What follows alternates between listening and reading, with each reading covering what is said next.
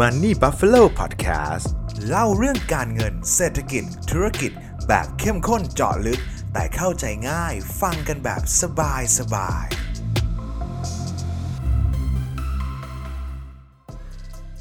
5 ข้อควรรู้เกี่ยวกับหุ้นครับ หุ้นของมหาเศรษฐีอันดับหนึ่งของไทยำหรับเพื่อนๆที่ติดตามผ่านช่องทางพอดแคสต์แล้วฟังแค่เสียงอย่างเดียวนะครับ ในตอนนี้ผมอยากจะแนะนำเพื่อนๆให้มารับฟังที่ YouTube เพิ่มเติมนะครับ เพราะว่าผมมีการหยิบกราฟ มีข้อมูลต่างๆนำเสนอเป็นภาพประกอบด้วย เพื่อให้เพื่อนๆทุกคนได้รับข้อมูลอย่างครบถ้วนนั่นเองครับ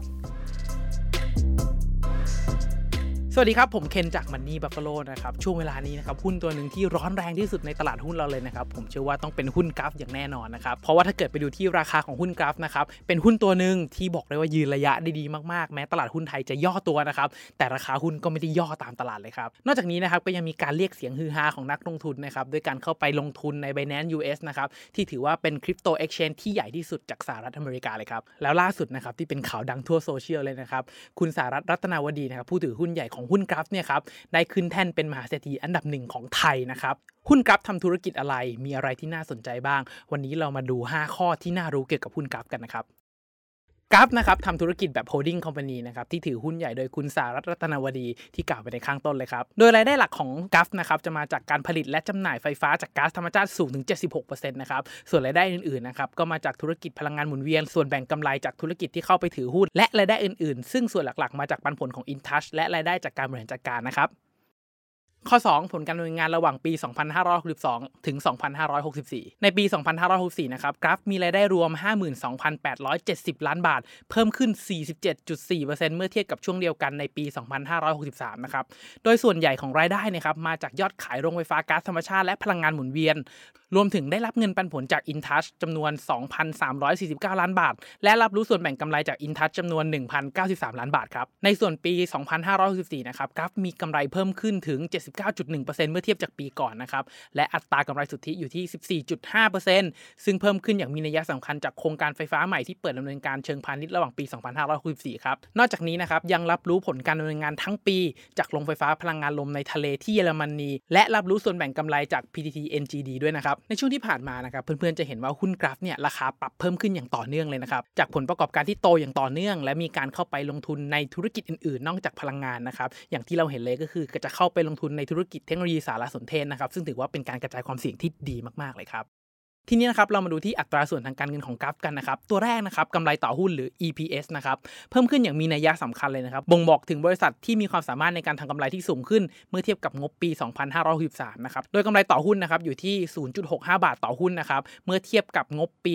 2563นะครับอยู่แค่ 0.39 บาทต่อหุ้นเท่านั้นเองครับและถ้าหากพิจารณาจาก valuation ของหุ้นกราฟนะครับจาก price per book value และ PE ratio นะครับอาจจะมองได้ว่าหุ้นกราฟมี valuation ที่แพงมากนะครับเมื่อเปรียบเทียบกับหุ้นในอุตสาหกรรมเดียวกันนะครับซึ่งถ้าหากมองในแง่ของการเติบโตนะครับส่วนตัวผมมองว่ากราฟเนี่ยได้เปรียบมากๆในแง่ของเงินลงทุนนะครับเมื่อเปรียบเทียบกับหุ้นในกลุ่มโรงไฟฟ้าอื่นๆ เพราะว่าถ้าเกิดเงินที่ลงทุนไป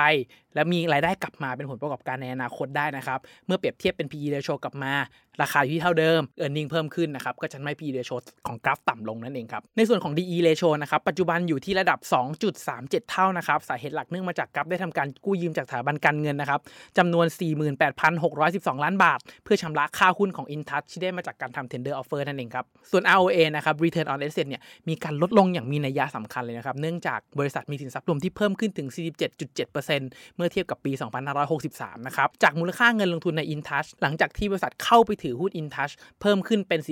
42.25%ครับ แต่สำหรับ ROE หรือว่า return on equity นะครับ เพิ่มขึ้นอย่างมีนัยยะสำคัญเลยครับ ตามหลักการคือถ้า ROE ยิ่งสูงยิ่งดีนะครับ เพราะว่าถือว่าบริษัทเนี่ยสามารถใช้ประโยชน์จากทรัพยากรที่มีอยู่ได้อย่างมีประสิทธิภาพนั่นเองครับ บ่งบอกว่ากราฟเองนะครับสามารถนำเงินของผู้ถือหุ้นไปสร้างกำไรได้อยู่ในระดับที่สูงขึ้นนั่นเองครับ และอัตราส่วนทางการเงินสุดท้ายนะครับ dividend yield นะครับอยู่ที่ 0.83%เพิ่มขึ้นเล็กน้อยนะครับจากปี 2563 นะครับ โดยนโยบายการจ่ายเงินปันผลของกราฟนะครับคือจ่ายไม่น้อยกว่า 30%ของกำไรสุทธินะครับอย่างไรก็ตามนะครับการที่ดีเวนยิวของกราฟอยู่ในระดับต่ำเนื่องจากธุรกิจจำเป็นต้องสำรองเงินหมุนเวียนสำหรับการขยายธุรกิจนั่นเองครับ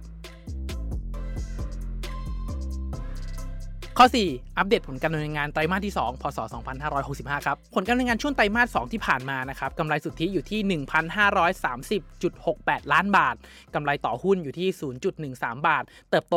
8.83%เมื่อเทียบกับช่วงเดือนเดียวกันจากปีก่อนนะครับ เหตุการณ์สำคัญที่เกิดขึ้นในช่วงไตรมาส 2 ครับ ก็คือโครงการไฟฟ้า DIPWP ในโอมานนะครับ เปิดดำเนินการเพิ่มขึ้นอีก 12 เมกะวัตต์ ซึ่งทำให้ปัจจุบันนะครับกำลังการผลิตไฟฟ้าของกัฟเนี่ยเพิ่มขึ้นอยู่ที่ 52 เมกะวัตต์ครับกำไรจากการดำเนินงานในไตรมาสที่2นะครับอยู่ที่ 3,081 ล้านบาทเพิ่มขึ้น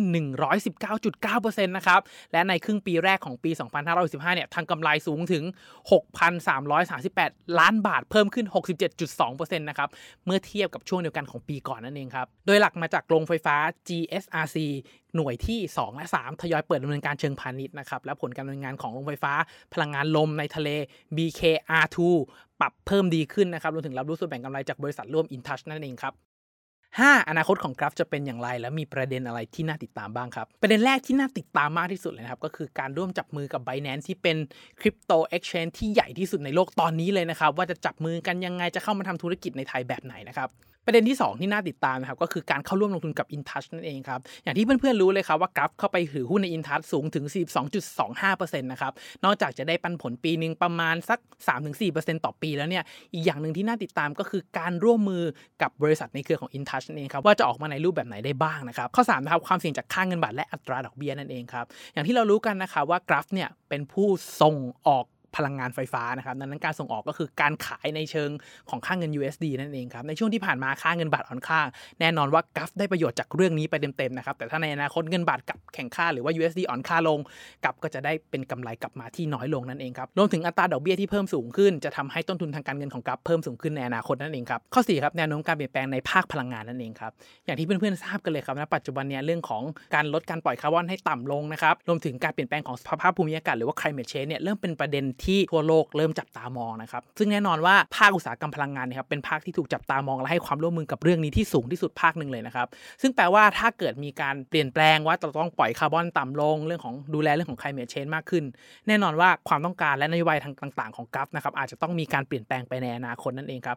ซึ่งแน่นอนว่าจะส่งผลกระทบทางการเงินต่อโครงการณปัจจุบันและโครงการในอนาคตของกัฟด้วยนั่นเองครับประเด็นที่5นะครับการเข้าลุกธุรกิจ Data Center นั่นเองครับในช่วงที่ผ่านมานะครับกัฟเนี่ยได้มีการทำ joint venture นะครับทำสัญญาร่วมกับ Singtel และ AIS นะครับเพื่อพัฒนาธุรกิจ Data Center ในไทยนะครับเพื่อตอบสนองการเติบโตอย่างรวดเร็วของอุตสาหกรรมโครงสร้างพื้นฐานดิจิทัลในประเทศไทยนั่นเองนะครับซึ่งต้องจับตามองกันเลยครับว่ากระจายการลงทุนครั้งนี้ของกัฟจะสร้างผลตอบแทนที่ดีให้กับบริษัทหรือไม่ครับเป็นอย่างไรบ้างครับกับ 5 ข้อที่ทาง Money v a l o สรุปเกี่ยวกับหุ้นกัฟมาให้ หลังจากนี้นะครับทาง Money v a l o จะมีการสรุปหุ้นอย่างนี้เป็นซีรีส์ให้อย่างต่อเนื่องเลยนะครับอยากให้สรุปหุ้นตัวไหนคอมเมนต์มาพูดคุยหรือมีอะไรติชมแนะนำนะครับคอมเมนต์พูดคุยกันได้นะครับผมจะอ่านทุกคอมเมนต์เลยครับ แต่ถ้าเพื่อนๆชอบนะครับ อย่าลืมกดไลค์กดแชร์กด subscribe นะครับ ในทุกๆช่องทางที่เพื่อนๆรับฟังเลยนะครับ เพื่อเป็นกำลังใจให้กับตัวผม เป็นกำลังใจให้กับทีมงานมันนี่บัฟฟาโลนะครับ เพื่อตั้งใจผลิตชิ้นงานดีๆต่อไปนั่นเองนะครับยังไงก็ขอให้ทุกท่านโชคดีกับการลงทุนนะครับ